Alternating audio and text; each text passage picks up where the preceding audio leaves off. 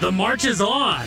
This is Josh Swanson, host of Heard It Here with Swanee, every Saturday morning from 8 to 9 a.m. on 740 The Fan. I'll get you amped up for tailgating, kickoff, and Bison football with my high octane takes and analysis of all things Bison. That's Heard It Here with Swanee, Saturday mornings 8 to 9 on the region's number one sports station, 740 The Fan, 107.3 FM, and 740thefan.com.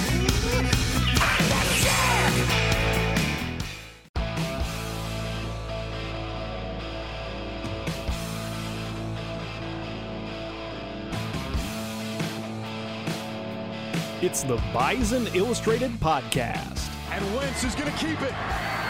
Wentz in the end zone. The Bison retake the lead.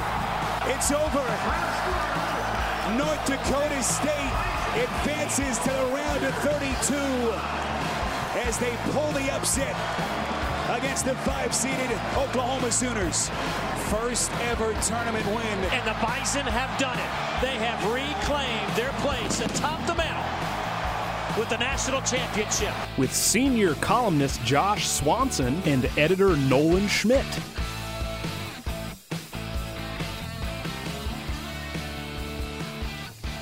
two of the top elite programs in FCS football will clash this weekend as the 8 0 North Dakota State Bison, ranked number two in the national polls, take on traveling south down I 29, those dastardly jack rabbits of South Dakota State, the 6 and 2 Bunnies, ranked number nine in the stats.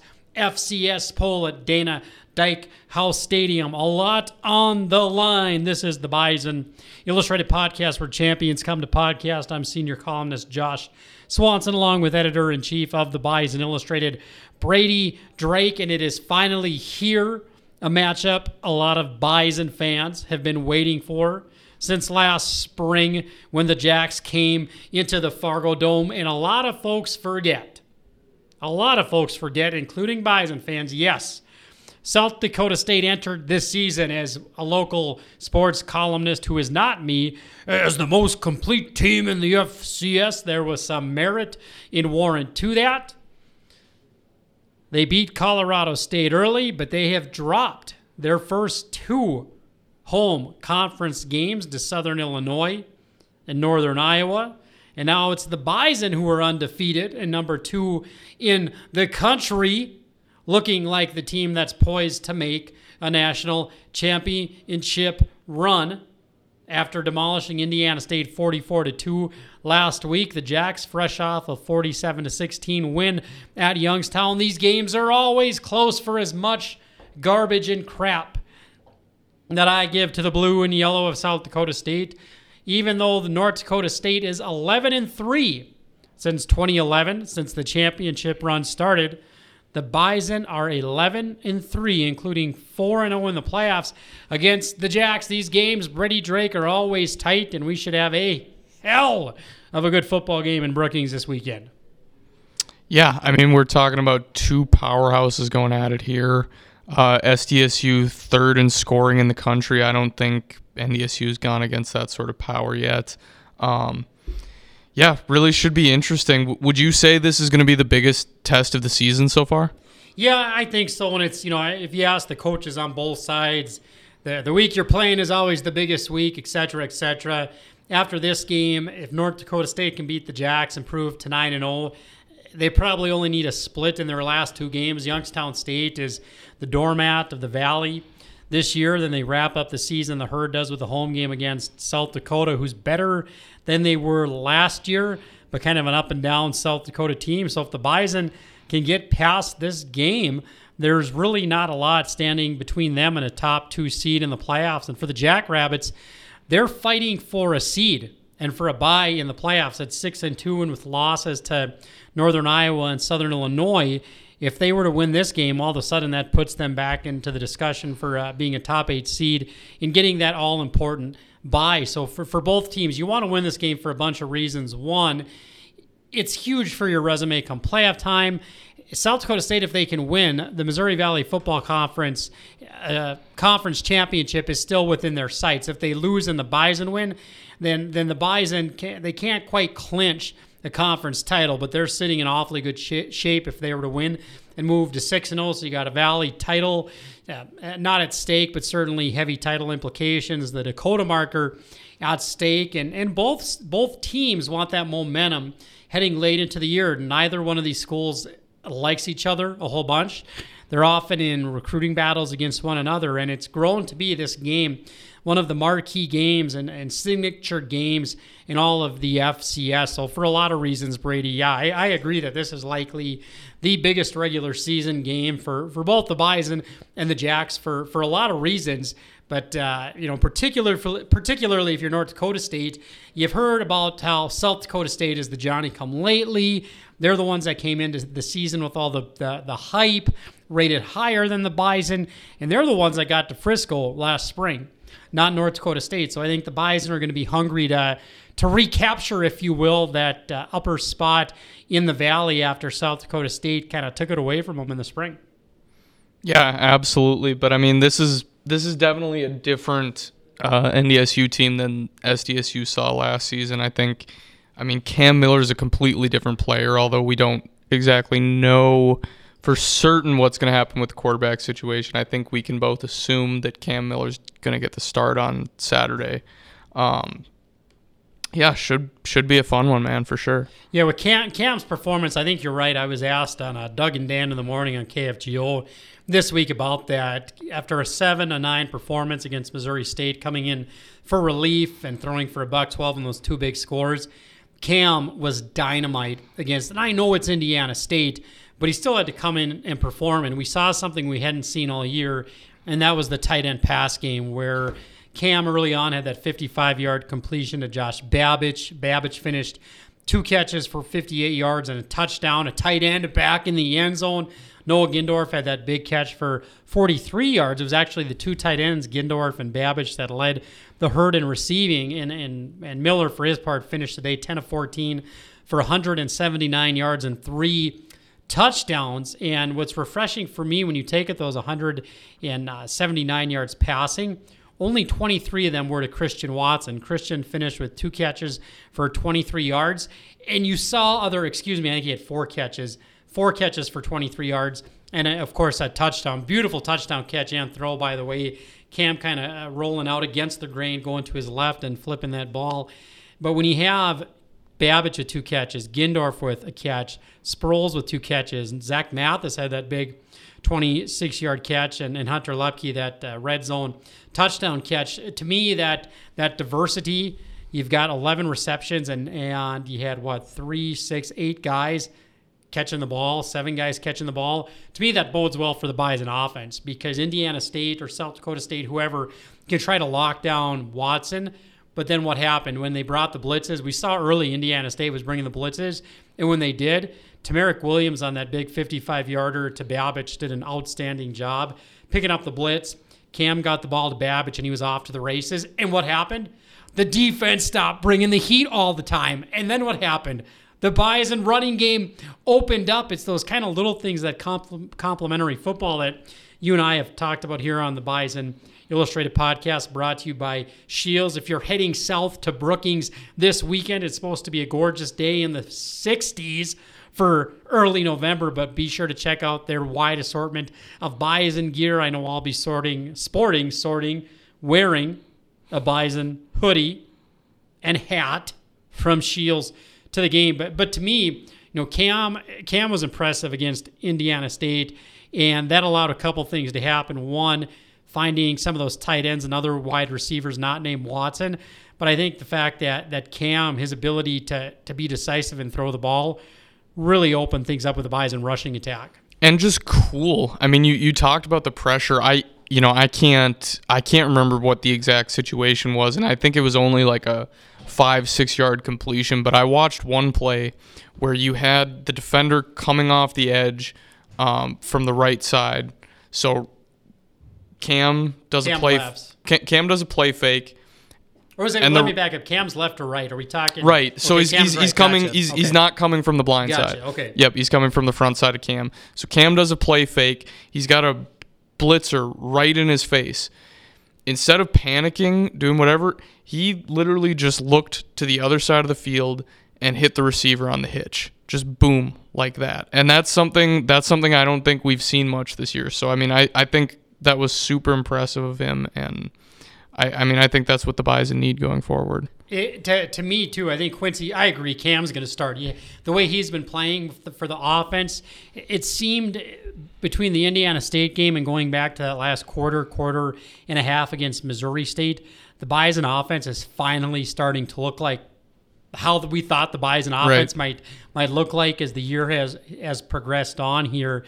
You have to ride the hot hand. Your offense is playing with a lot of confidence with Cam, but I think we'll we'll see some packages maybe depending down distance and the situation of the game. I, I don't know that it's going to be, hey, we're going to put in Quincy on the third drive and see what happens. If Cam is playing well and the Bison offense is humming and clicking right along, mm-hmm. maybe we don't see Quincy at all. But I would suspect that there are plays in different packages, particularly when we talk situational football, down, distance, the spot in the game, where Quincy could end up playing a role in this game. So that that will that remains to be seen. But we do know that South Dakota State is going to have to prepare as if Quincy Patterson could play and have a game plan put together for him. I suspect that the Jacks are going to spend most of their time focused on a Bison offense with Cam Miller, mm-hmm. but they will be very, very aware of number two. And if number two lines up under center, that'll change the, the responsibilities for SDSU's defense as far as that that uh, quarterback run game. So that's kind of one of the, the interesting pieces of the chess match between these two teams. And, and even though I alluded to earlier, NDSU is um, what 11 and three, 11 and three since 2011 in 14 games against the Jacks. The Bison have won 11 of them. It, doesn't really seem that way, and maybe it's because of recency, where I'm not taking away with I'm not taking away anything from NDSU's dominance of this rivalry since 2011, but with the fact South Dakota State is the team coming off a national championship appearance, and North Dakota State is trying to get back there. And these games have been really close. It's not a situation where NDSU has been winning all of these Dakota marker games and even playoff matchups against the Jacks by double digits. You know, of course, there's that 2018 FCS semifinal win. I think it was like 44, 42 to 22, where Easton Stick just went off, man, for like five total touchdowns, uh, uh, like 150 rushing yards, 170 passing yards. Most of the games have been tight one score ball games. They've been very neck and neck. These two teams, you mentioned it earlier. South Dakota State is number three in the country in scoring offense. NDSU is number one in the country in scoring defense. Something's got to give there. Now I don't I don't think SDSU is going to put up. They're averaging 42 points a game. They only scored 26 against Northern Iowa a few weeks ago.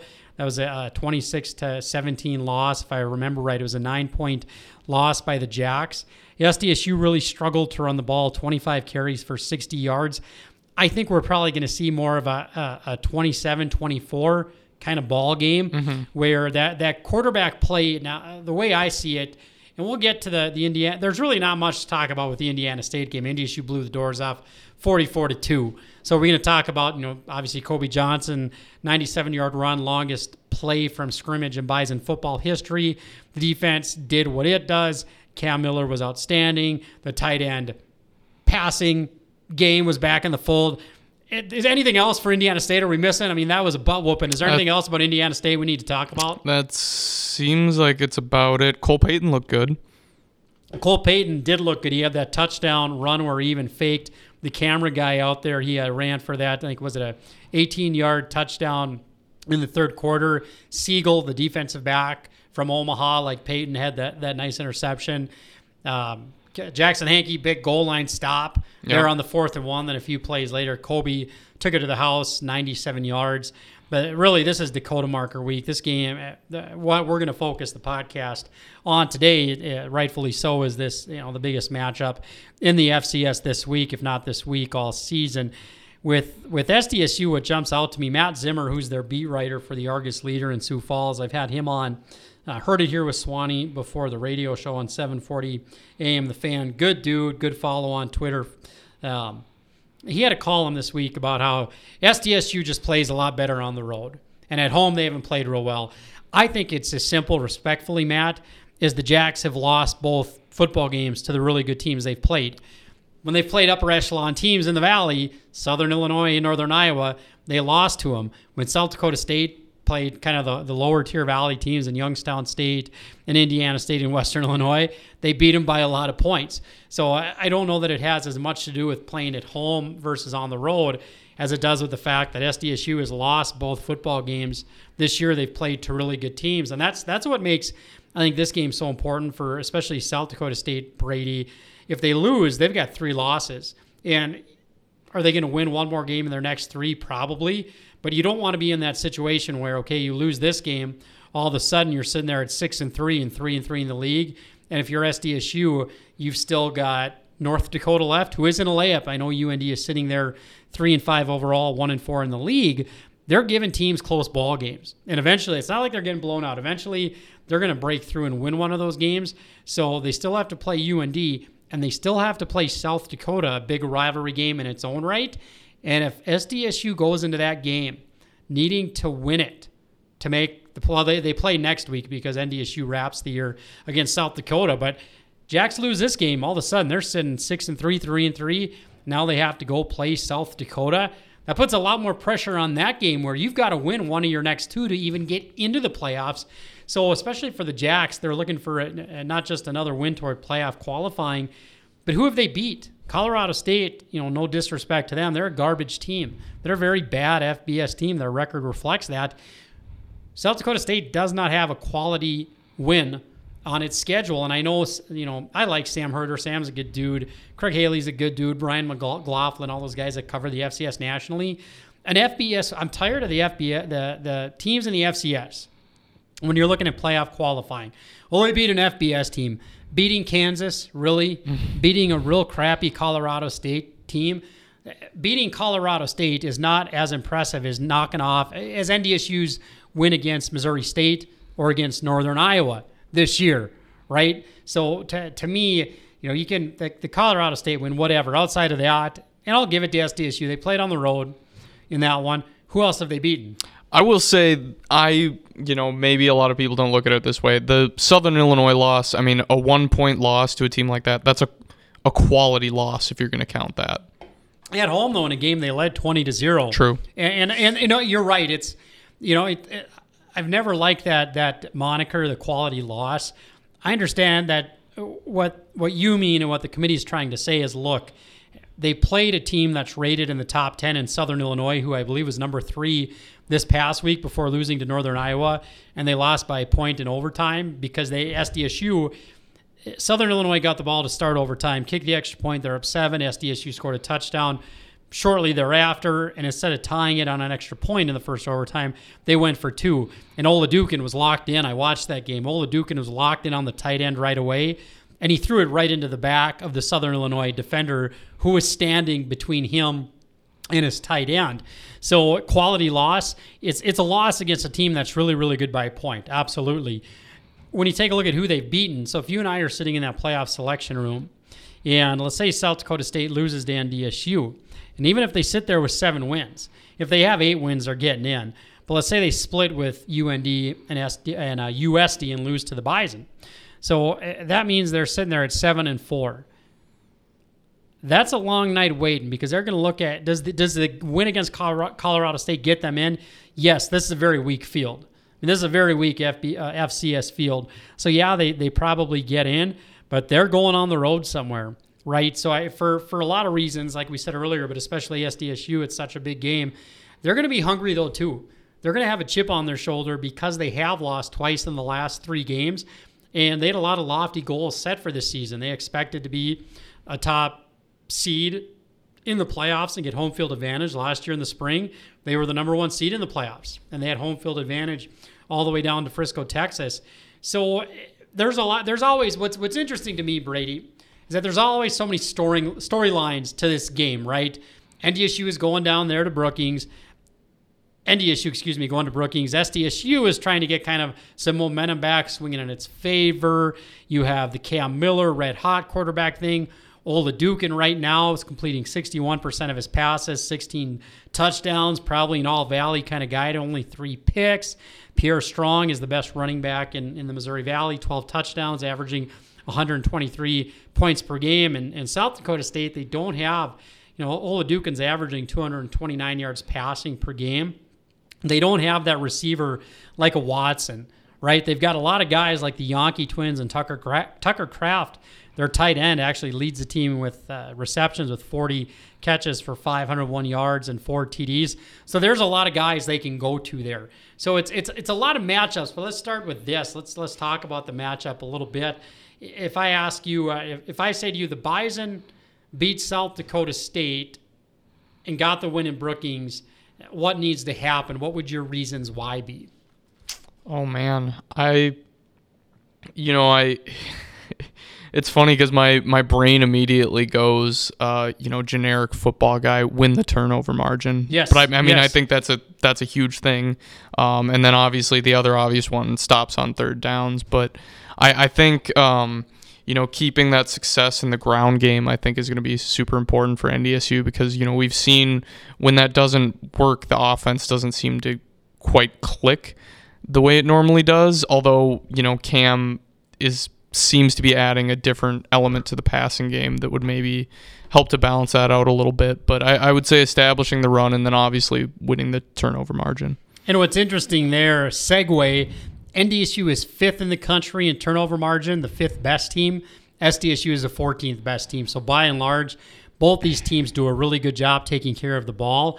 What's interesting when you take a look at fourth down, excuse me, third down defense, NDSU has the second rated third down defense in the country. They're only allowing opponents to convert 21% of their third downs. SDSU, on the other hand, is allowing opponents to convert 35%, so more than one out of three third downs. So I, I think you're right. These games always seemingly come down to who can convert on a third down and who can get off the field if, if you're a defense, and then the turnovers. It's it's so it's so fundamental to football but it, especially in these games, the, historically between NDSU and South Dakota State, it's what they turn on. And I think you're absolutely right. And I'll throw one more at you: red zone touchdowns in both schools. If you take a look at the, I was looking through some numbers earlier this week. Both schools have really struggled to score touchdowns when they're in the red zone. You know, NDSU's troubles scoring in the red zone this season. Touchdowns have been well documented. But take a look at South Dakota State, too. That's what really surprised me looking at them was their red zone touchdown percentage. And I think the team that does a better job, because I think I think what we're going to see is both teams are going to be able to move the ball between the 30s, and then the defenses are really going to buckle down, right? And once either team gets the ball to that other team's 30 yard line, but especially in the red zone, which one can walk away with the touchdowns versus which one has to try the field goals. I think that that's going to decide the game. I, I, I really do. So the Bison look good. What, what, was encouraging to me last week in the red zone there, that uh, little rollout pass to Hunter Luepke on that third and one. And then there was that play where Indiana State forgot to cover, I think it was Gindorf there, or no, it was Babich. Forgot to cover Babich on the edge. He was lined up on the left and uh, right in the, the one, two yard line, nobody in front of him. Camps, you know, took the snap, took a step back, and just floated a, a wide open pass to him.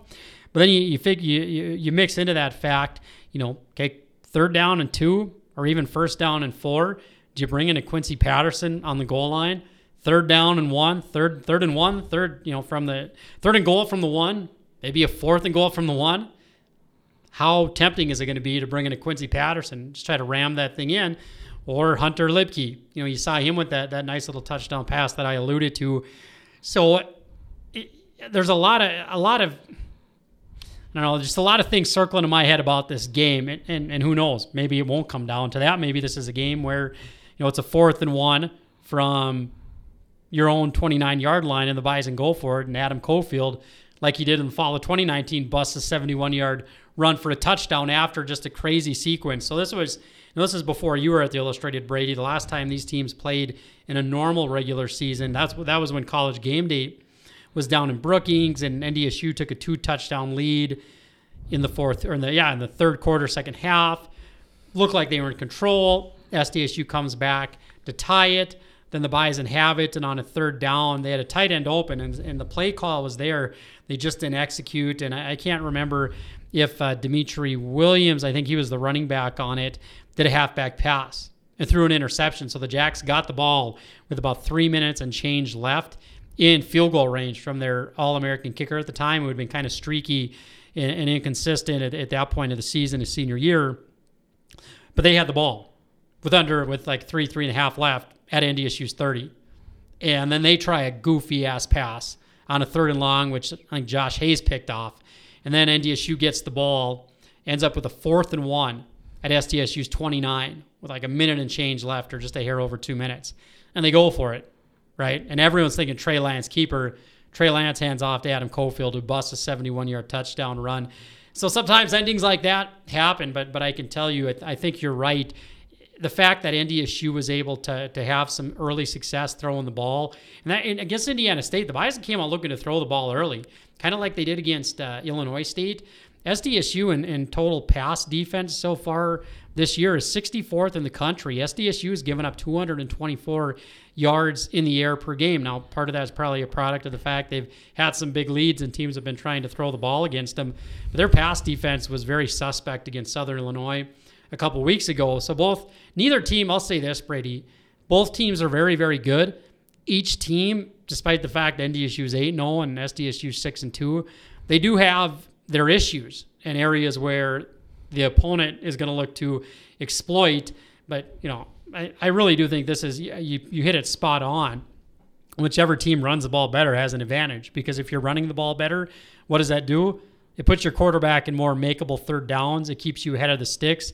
And now instead of asking your quarterback to throw the ball 30 times and to win the game, if, if the buy is in the last few games, like against the Indiana State game, for example, and I've, I say this a billion times, if the Bison only have to throw the ball 14 times, they're going to win the football game.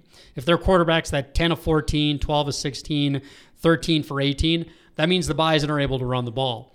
If the Bison are having to throw the ball 30 times, that's that's not where they succeed. That's not a good look for them. And if you look back to that South Dakota State game in the Fargodome last spring, SDSU, or you know, NDSU couldn't get the ball, couldn't run the ball, couldn't run the ball. 37 rushes for 97 yards, 2.6 yards per play.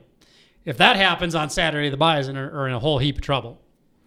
Yeah, for sure. I mean, I, I still would have more hope you know, with the way the passing offense is looking right now than than that being the stat last year. Um, you know, you to go back to talking about the possible Quincy Patterson insertion. I mean, I I think the Bison are in a really advantageous position with that. Um, because he did play meaningful snaps in a traditional quarterback role and as a starter because you know it's not like with the with the Gophers um, a few years ago, or I guess the last few years when they utilized Seth Green around the goal line, it seems like they strictly ran him. I mean, defenses. I mean, I, I don't know what advantage that really provides other than having a you know an extra blocker. You know, I mean, you might as well well run the Wildcat instead of ha- having him come in. But and with, SDSU's done that a little bit too. They've added a Wildcat wrinkle, so right. you could probably expect to see some of that. But I think you know UND tried that against NDSU. Illinois State tried it; it didn't really work. So I think that's something. You know, I'm glad you brought it up because it would have slipped my mind. But I think that's something NDSU has done a good job this year when whether it was a UND or an Illinois State brought in kind of that wildcat dude. They did a really nice job shutting it down. But that's, you know, to me with Quincy, that's what's so interesting, right? Because if you're if you're the defense coordinator for South Dakota State and you see Quincy coming, what are you thinking right off the top of your head? I mean, you're thinking you're thinking key run, quarterback but, it, but, run. It, but yeah. it's it's not like a Seth Green or a Wildcat yep. where you can just sell out for the run because he has shown that he can pop a pass over you. Because he's hit Christian Watson on a bunch of big touchdowns. I mean, you do watch the tape, you're going to see on the season that Quincy. I mean, he started he started six games for the Bison and the Bison were 6 and 0 in those games. So you're exactly right. It's not your kind of traditional wildcat where the only pass is going to be maybe that dump kind of pass or the play fake where the the the wildcat guy playing quarterback has one read and it's the tight end going down the field or the wide receiver and if he's not open you pull it down and you try to run it. But with with Quincy, you're thinking quarterback run but you know that he's popped some big ones on the money to Watson. So you got to tell your guys, look, look, run, but don't get sucked in. Watch that play action and everything else. That on the flip side of it, you know, the, the issue is if you're Matt Entz and Tyler Roehl, how big of stones do you got? You try something like that, like they did two years ago. Two years ago, Matt Entz. Matt Entz is a football player's coach. He is un- he's unapologetic. He wears his emotions on his sleeve, and he's going to put the ball game in the hands of his players. I, I love I love that about about Coach Coach. He's not the CEO suit and tie kind of guy like like some coaches. Fourth and one from your own 29, tied up with two minutes left. That took some huge, huge stones, man. That took grapes the size. the size of the Fargodome to do something like that. So if you're Stiegelmeier, you got to know that that the Bison, they got Patterson in, even if it might be a run situation or you think it's fourth and one, don't put it past them to try something kind of off the wall. And and in these games, South Dakota State, they've they've tried trickery. They pulled out the, all kinds of stops in the playbook, and part of it is why I'm uh, expecting more of that kind of 24, 21, 27, 24 kind of game these teams know each other so well. And I know South NDSU on paper has got you know the third rank, uh, excuse me, uh, number one scoring defense. Well, SDSU's got the 13th ranked scoring defense. They're only giving up 17 points per game. And if you take away that 44 spot that uh, Southern Illinois hung up against them, they're playing really, really well. So I think this is a situation going back to when I said if the if the Bison get the ball in the red zone, you need to end with a touchdown. If you're South Dakota State, you get it in the red zone, you need to end with a touchdown because the team that does a better job of that, I, I think that points are going to be such at a premium that whoever does that probably wins the ball game.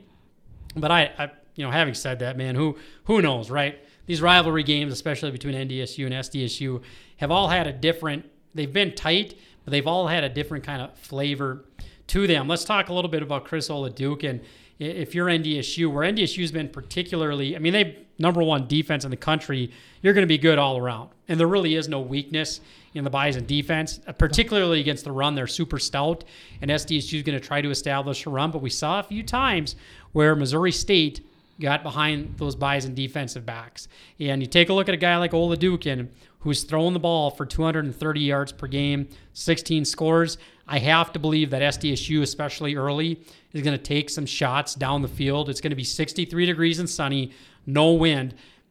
I think SDSU early on is going to try to test this Bison secondary and get behind them. What is your so I, I would never lie to our listeners. I, I actually have not watched an SDSU game this year. What is your assessment of Oladokun and how does he compare to Gronowski? He's good. It, it's tough to say because Gronowski, when he came to the Fargodome last year in that game, his his strength was I mean he was 10 to 14 passing for a buck 49, had a touchdown. He was sacked four times, right? I think Oladokun might be a little more mobile, but having said that, Gronowski ran the ball 16 times for 126 yards and really gashed the Bison. But going into that game, Gronowski hadn't run the ball a whole lot. They hmm. kind of held that in their hip pocket. And for the North Dakota State game, the quarterback the quarterback run game was clearly part of the game plan. I think the Bison will be prepared for that. Oladokun's good. Like he's he's a guy. He's he's not someone who is gonna run the ball a bunch. You know, he's I don't want to say he's not a dual threat guy. What I've seen of him, he moves well in the pocket. He's smart in his decision making. He's got 16 touchdowns and only three interceptions. You know, that's better than a four to one touchdown to INT ratio. That's impressive. So it, it tells me I, I've seen, you know, I watched all the Colorado State game, and you can almost throw that away. It was so long ago. But watching that Southern Illinois game, and even that UNI game, it's not that he was missing, even though he, I think he finished something crazy like 24 or 49. I think he's only 44% throwing it if memory serves right. There's a lot of drops by his wide receivers. So he, he's a really good quarterback. And they and the Jacks, you know, have had really, really good quarterbacks historically. So I think NDSU will be prepared for that. He's, you have to be careful with with what SDSU. You know, I, I know I give them, I make fun of them on on the radio show and here. They're very very well coached, and I wouldn't put anything beyond them. I wouldn't put it beyond them to try to. Why I don't think you're going to see a lot of running from Oladokun and why they're going to want to keep him in the pocket.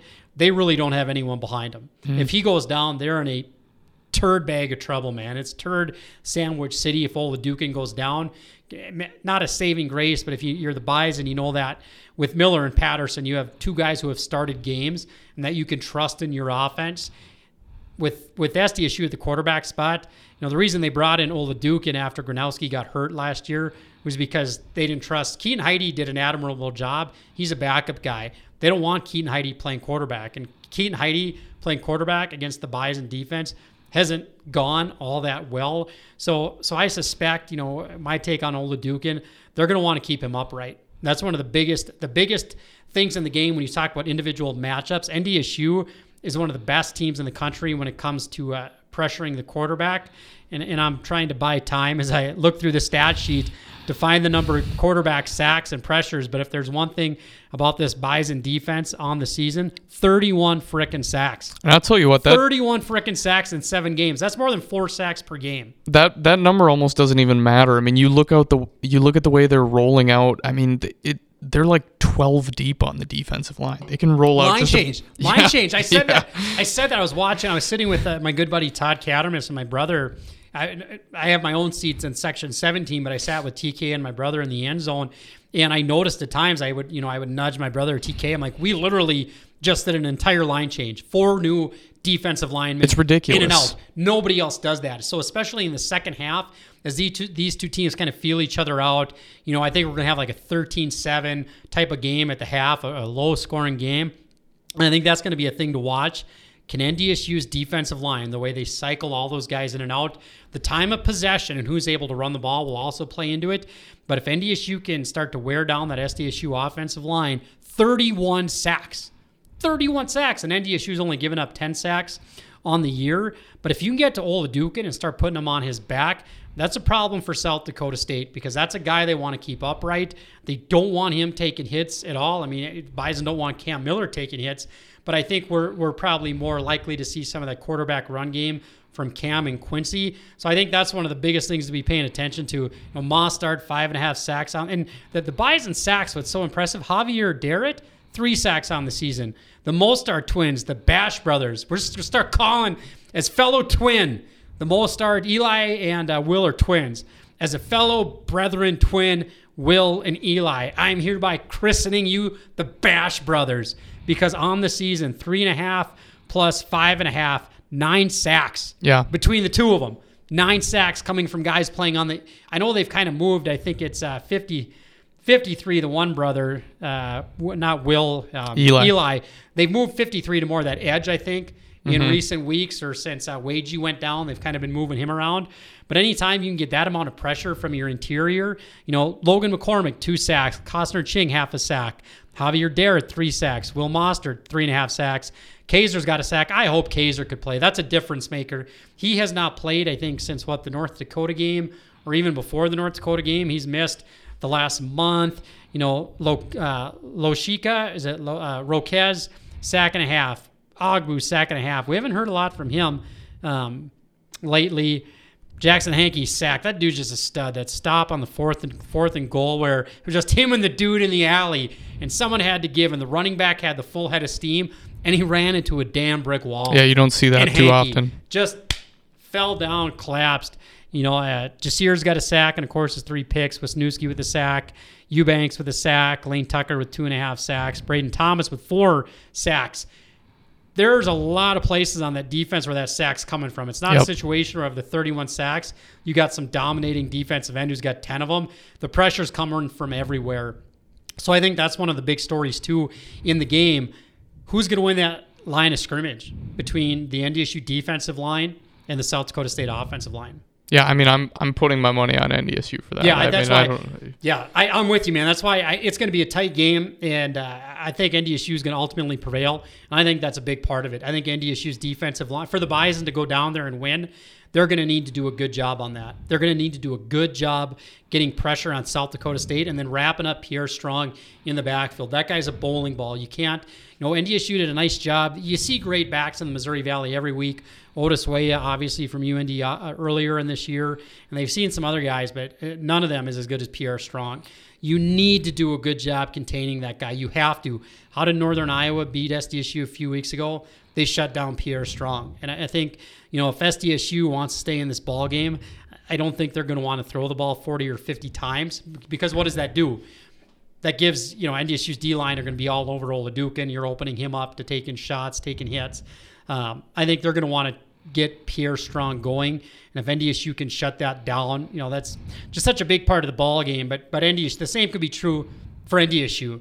They're going to want to do a good job establishing the run game, putting Miller in those second and, and fives, those third and shorts, and moving the sticks on first down. But I what I what really intrigues me and gets me excited about this game not only do these two schools know each other so well, there's a lot of good playmakers across the board for, for both these schools and both these programs. And they're both very, very well coached. And to see the different chess matches occurring in the game is really, really fascinating to watch. And I know one of the things that does concern me and something that could have an impact. I mean, we, we should say everything's going to have an impact because then we're going to be right. So we can go back on the tape and we can say next week, we told you that if the Bison defensive line could get pressure, they'd win. We told you who's ever quarterback would play better would win. We told you who would ever do a better job scoring in the red zone, taking care of the ball. Both teams on kick returns, if you take a look, NDSU is 84th in the country on kick returns. It's not real good. You know who's even worse? South Dakota State is 106th in the country in kick returns. Are we going to see a big special teams play? SDSU's had some field goals blocked. Is this the game where Christian Watson they kick it and he pops one, right? Um, Jaden Price is Jaden always Price, dangerous. He's, yeah, always dangerous returning punts. So uh, that's something else. A big special teams play. And historically in this game, special teams in a game or two in the Dakota marker here historically have played pretty, pretty big roles. And that uh, Southern Illinois game that SDSU lost, well, even the UNI, UNI game they lost, the Southern Illinois game, they're up, uh, boy, seven points, like three and a half minutes left. They're lining up to kick like a 38 yard field goal or something, and it gets blocked. They make that field goal. They're up two scores, 10 points, with about three and a half left. You know, ball game's not done, but you got to feel pretty good about yourself with a 10 point lead with three and a half minutes left. Field goal gets blocked. Southern Illinois goes down to score, ties a game. Northern Iowa, SDSU's down nine, fourth quarter, lining up for a field goal to make it a one possession, six point game. Misses a field goal. You know who might be the wild card in all this? Jake Reinholz. Jake Reinholz has been absolutely money for North Dakota State kicking the ball. So that's that's something else too. You know, if you're a coach in those situations, lining up late in game, you're if you're Stiegelmeier, let's say situation repeats itself, you're down nine with three minutes left, or four minutes left, or, or even five minutes left. You're, let's let's say this. Here's a scenario, Brady on the Bison Illustrated podcast brought to you by Shields and Shields Home and Hardware on 13th. As winter approaches, I know it's going to be in the 60s, and Bison fans and Jacks fans are going to be out tailgating and grilling. Snow is coming on the way. It's inevitable. Shields Home and Hardware is a fine selection of snow blowers. It's where I got my Toro that throws snow. You can catch this podcast where you find all other podcasts on Apple, iTunes, SoundCloud, Spotify. Subscribe for free on iTunes. Search Bison Illustrated. Give us that vaunted five star review. But there's five minutes left in the game, Brady. And you're John Stiegelmeier, South Dakota State. You've got a fourth and let's call it a fourth and eight. So it's a fourth and one, fourth and two. I think it changes changes the play call, but it's fourth and eight. And you're on NDSU's, say you're on NDSU's 28 yard line. So you're looking at a 46 yard, 45, 46 yard kick, down nine, five minutes left. With uh, some of the kicking issues you've had late in the game, that's a situation where if you're Coach Stiegelmeier, if you're Matt Entz, if it's, you know, you're looking at that 45 yard field goal late in the game, Jake Reinholz has been money this year. So we'll see how that plays in. But uh, yeah, Reinholz again had a couple, well, I think at least the one nice field goal there. NDSU recovered a fumble, second possession. Couldn't do anything with it despite the good field position. But Reinholz, you know, not quite Mr. Automatic, but pretty close. Comes in, bangs it through for a, another field goal for the Bison. Yeah, about. I mean, he's about as good as you could ask for for from an FCS kicker, right? Like, I mean, I and even like FBS college football when we're talking about kicking, it's not like the pros. I mean, it, it can it can for sure be pretty shaky. I'm trying to look up the stats here. On, on field goals for Reinholz, is that what Uh, you're no, for the for SDSU's kicker. Well, as you're as you're looking that up, I can tell our listeners here that uh, kicking it this year on field goals, Reinholz is 10 to 13. He had um, his misses. He had a 53 yarder. He missed against Albany, a 48 yarder. He missed against Towson, and outside of that, he's 10 of 11 on his last 11 field goals, which is 70, just shy of 77 percent. He's got a 45 yarder. He's got uh, 40, a couple 46 yarders, a 41, a 43. And like you said, in college, those things aren't automatics. He's been pretty automatic from uh, 50 on in so far the last five, six games. So we got SDSU's kicker Cole Fromm is eight of twelve, or no, no, excuse me, twelve of eighteen so far on the 12 season. of 18. with two two blocks. Two so blocks. you you don't know if that's the blocking or if it's Coming some- off low tra- like Yeah. a line drive longer kick, exactly. low trajectory. And he does have a long of fifty four, so the leg is there. I mean, certainly, Makes you certainly nervous, though, doesn't it? It 12 does. 18, you're down. Let's say you're down. Well, I don't care what you're down by, but fourth quarter, you're looking at a 46, 47 yarder. Gets kind of hairy. If you had a couple block, you're 12 18. Late game situations, that, that'll, is that going to play a role? Uh, which team's kicker comes through in the clutch to bang one home? For sure. And I, I think another thing I did I I don't know if I dreamed this or not. Is is there a possibility that Isaiah Davis returns for SDSU He was this week? practicing yesterday. He You saw that on Twitter. Zimmer from the Argus tweeted it out, and then it got picked up that Davis practiced yesterday, and he was absolutely electric in the national championship game when the teams played in Fargo last year. He had 16 carries for 84 yards, and SDSU just rushed, ran the ball over all over the herd in the dome last spring. 46 carries for 305 yards, two scores, 6.6 yards per pop with that three-headed monster of Gronowski, Strong, and Isaiah Davis. before before scoring all of his team's touchdowns in the national championship game and running for what I think he put up what like 150 160 like that so I mean he's he's definitely an X factor he's definitely an X factor in this contest um but I mean you know like like we said I mean it, you know establishing the run you know it, You know, you wonder. You mentioned an X factor. Let's talk about Jalen Bussey because he's a guy. You know, the last few games we haven't really seen him at all, at all against uh, Indiana State. And is that is that by design? You know, you, you don't you, you run uh, Luepke actually. Well, that's that's uh, I'm looking at last fall's game. Let's see here. That's that's uh, the last year's South Dakota State game. Bussey, we had four carries for only nine yards against Indiana State, but Colby had five runs. TaMerik Williams is a guy that like 23, 20, so maybe it's like a 28 yard touchdown. I suppose we could look at the box score and get it right for you. 20 yard run in the first quarter with three minutes uh, left against Indiana State in the first quarter there. Bounced off a couple guys. He's a guy that's getting better week to week to week, and I suspect he's he's good He's good. We're gonna. He's getting. He's good, and he's getting better. I think we're gonna see more of him this week against South Dakota State. Williams, number twenty-two. I talked about his pass block on the uh, the fifty-five yarder to Babich. Four carries for 29 and a score. Kobe had five for a buck 55, including the 97 yarder. Dom Gonnella, you wonder if if that calf injury he had in North Dakota hasn't really been kind of lingering and bothering him all year. He just hasn't hasn't really looked the same. He only had two catch or two rushes for for seven yards. Luepke, maybe we see a lot of Mr. Luepke this weekend. Maybe they've been keeping him in the hip pocket. Seven carries for 18. Um, there are just so many weapons, and that's that's the, the one of the questions. How do you deploy them? How do you attack South Dakota State? And, and conversely, South Dakota State, on their part, you know, the Janke boys are both good wide receivers. They got the tight end that leads them in wide receiving. Oladokun's a dude. And then, uh, of course, Strong and Davis are a very formidable backfield. There's just so there's so much going on in this game where it, you know what's going to happen now, Brady. Everything we talked about, it's going to be something to- totally just bonkers that decides the game. Someone from NDSU that we haven't even talked about is going to make just a crazy play and, and decide it and be the hero. But that's it's kind of one of these fun things about rivalry games is, is seeing who emerges. Who's who's the guy that's going to make the play? Who's the guy that's going to step up in, in the big moment? If you if you had to, to uh, let's talk about that for a minute here, wrapping up here on the Bison Illustrated podcast for champions. Come to podcast. I'm Josh Swanson, senior columnist, along with Brady Drake, editor in chief of the Bison Illustrated podcast. If you had to pick one guy from NDSU that uh, is kind of the player of the game, let's go with that. On the offensive side, who do you go with? oh man that's So that would assume if I- player of the game that the Bison win the football. game. Yeah, I gotta think. I gotta think Christian Watson, man. I mean, it's it's the easy thing to say, but you know he pops a couple, pops a couple big ones, and I mean that just he he can flip a game like that. You know, obviously last week we saw Kobe Johnson, 97 yards, longest play from scrimmage in NDSU history. You can't get much more game flipping than that, but I I really think Christian Watson's gonna bust bust one or two hopefully, and I think that'll that'll be the difference for them.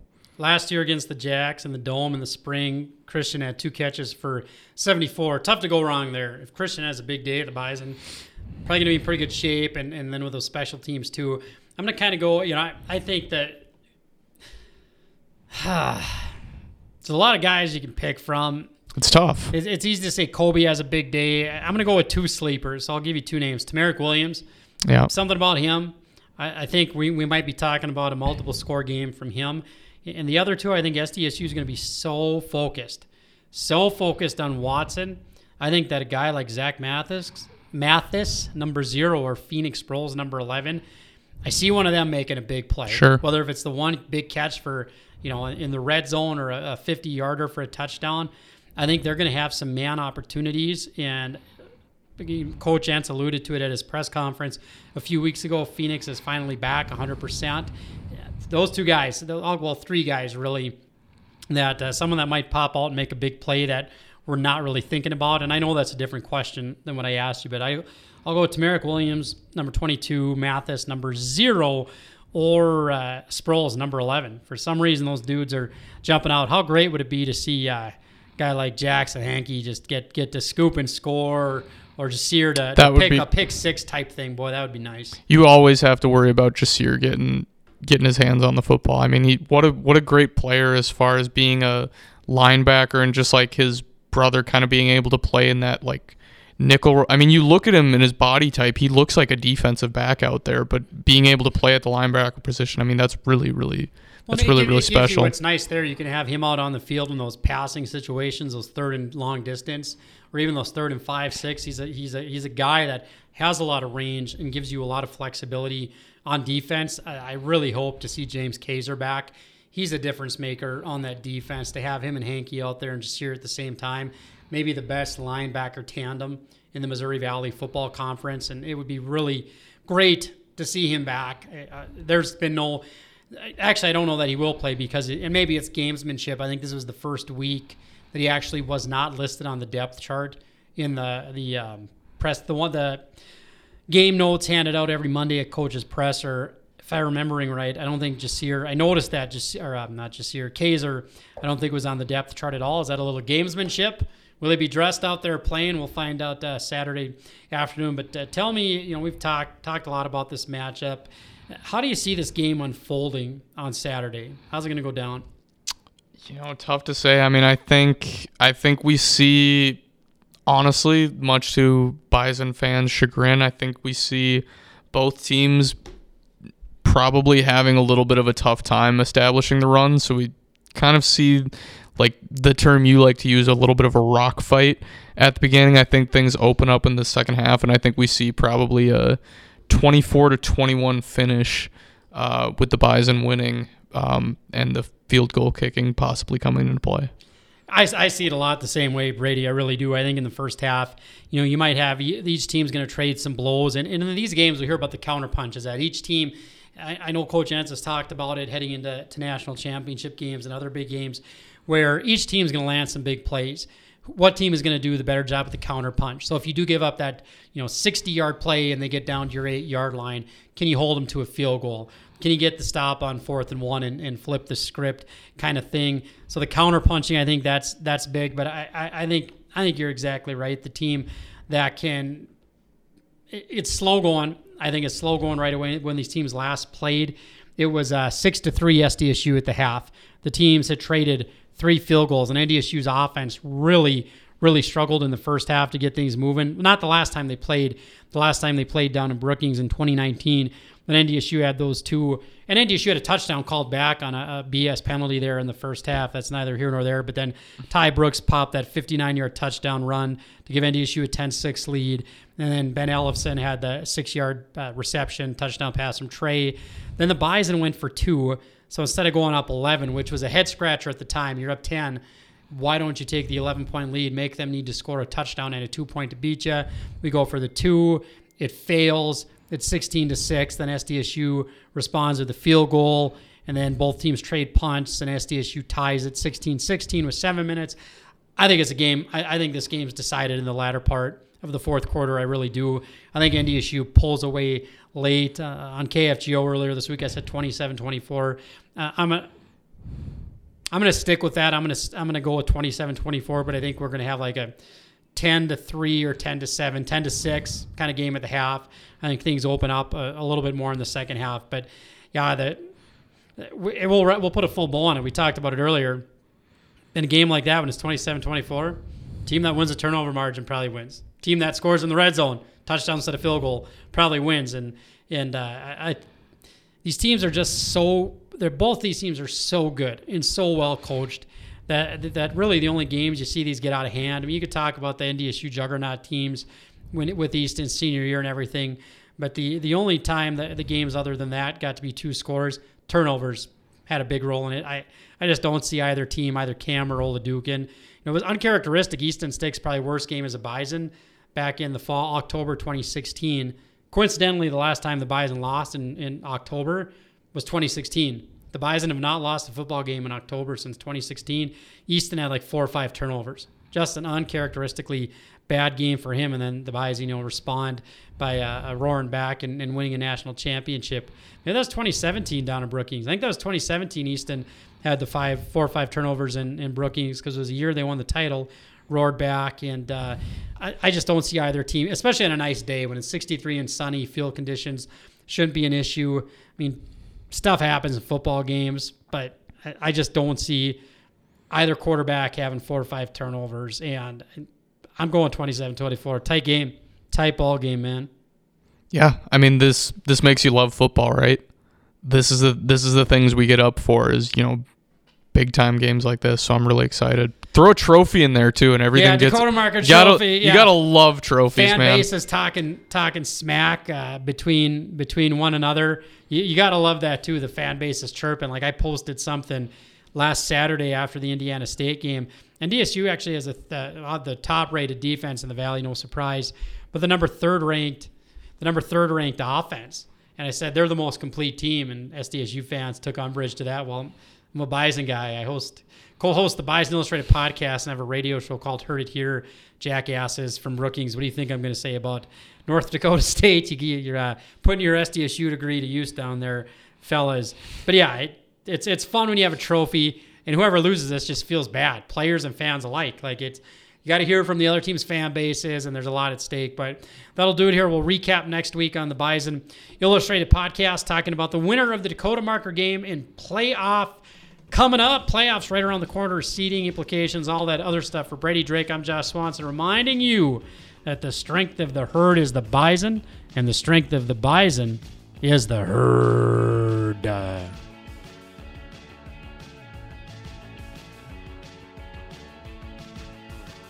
Thank you for listening to the Bison Illustrated podcast. Be sure to subscribe to the podcast on either SoundCloud or iTunes. Reach out to us on Twitter at Bison Mag. You can subscribe to the magazine at bisonillustrated.com.